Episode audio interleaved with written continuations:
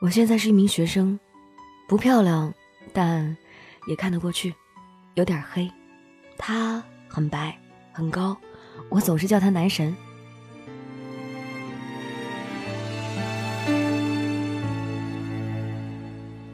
习惯听你分享生活细节。我和他是同学，之前有一段时间没有交集了，是因为他找了女朋友。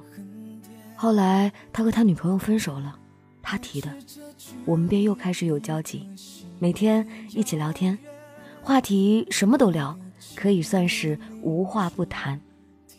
可他终究都没告诉我他为什么分手，他说是他的错，当时还很傻的骂了那个女生。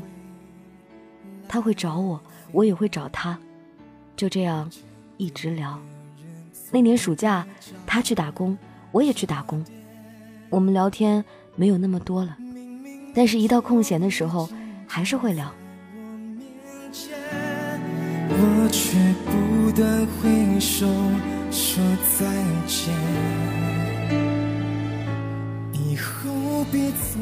他叫我一起去看电影，看的《煎饼侠》。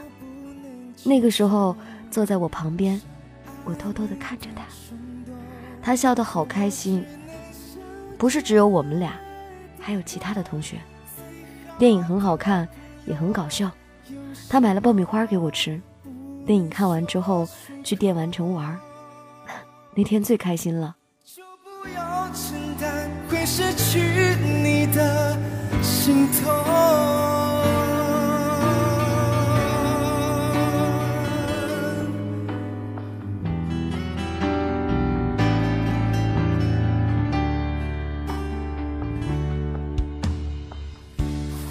曾经那么好，现在也还是一样。我们现在不在一个学校，但是朋友过生日，他过生日或者我过生日的时候，大家还是会聚会见面的。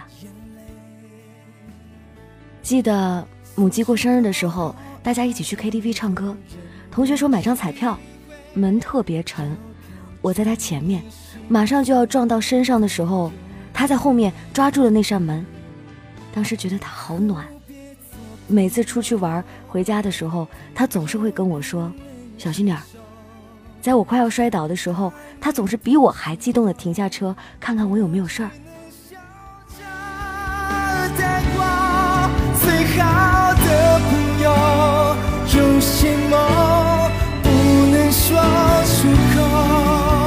就不用承担会失去你的心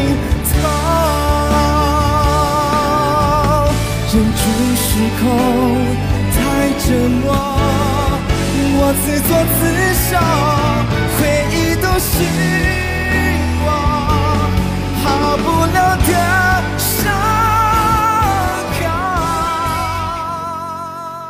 其实，他跟我表白过，在那刻，我特别激动，激动都跳起来了，在宿舍高喊着“男神跟我表白了”，可不知道为什么，他又退缩了。他让我假装他没说过，我其实很想跟他说我喜欢你，却得不到回应。后来我问他，我们还是好朋友对吧？他说是，就很失落。现在我们都还在联系，都还在继续上学。之后他不会主动找我聊天，一般都是我找他聊天，聊一些我在学校发生的事儿。觉得他很敷衍我，觉得他总是不在乎我。但他是我的谁呀？好朋友，只是好朋友。他那天喝醉了，跟我发语音说：“你就是我的好朋友。”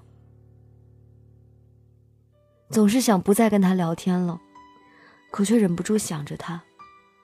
他不喜欢我了吧？或许。他可能从来都没有喜欢过我。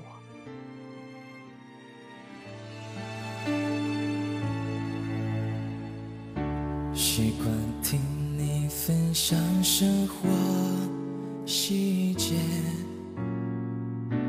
害怕破坏完美的平衡点。保持着距离一颗心的遥远，我的寂寞你就听不见。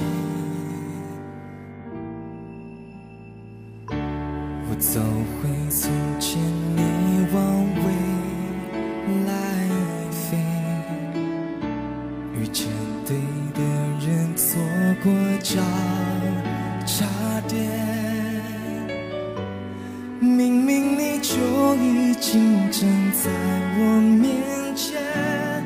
我却不断挥手说再见。以后别做朋友，朋友不能牵手，想爱你的冲动，我只能感谢这位朋友分享他的凡人故事。这是一段他的心情。编辑宋诗桥他说了：“青春时代的爱情始终让我们琢磨不透，让我们深陷其中，但其中的缘由只有你懂。青春时期有很多小感动、小萌动会在我们心里面发芽，那一时刻简简单单的感动，为了等对方，在一条街道上来回徘徊。那个时刻的爱情很纯真。如果你想要这段感情继续下去，不妨可以勇敢一点。”或者，如果不能勇敢的话，就把它埋藏在心里，开始接下来的未来吧。希望你幸福。谁都不准为我们掉眼泪，放弃好好爱一个人的机会，要看着你幸福到永远。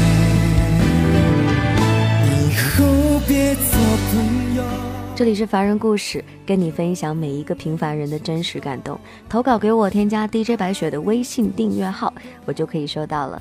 你可以在上面添加我的私人微信，直接留言给我，一千字左右的投稿最合适哦。把您的故事呢非常完整的写清楚、写明白，那这样的稿件比较容易被我们编辑选中哦。因为很多故事就送过来之后呢，嗯，写的不是很清楚，拜托大家投过来之前自己也好好读一读，因为有些时刻我们。真的是看不懂。就很尴尬，因为你的故事我们也不能够编嘛。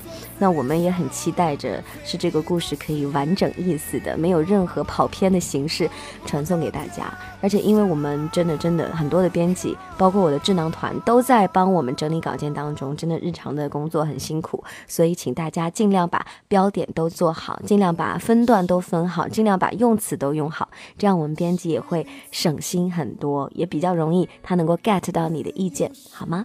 感谢你对于凡人故事的支持，这就是今天的节目。谢谢本期智囊团的成员宋诗乔，也感谢各位对于节目的支持。明天继续来给你讲故事。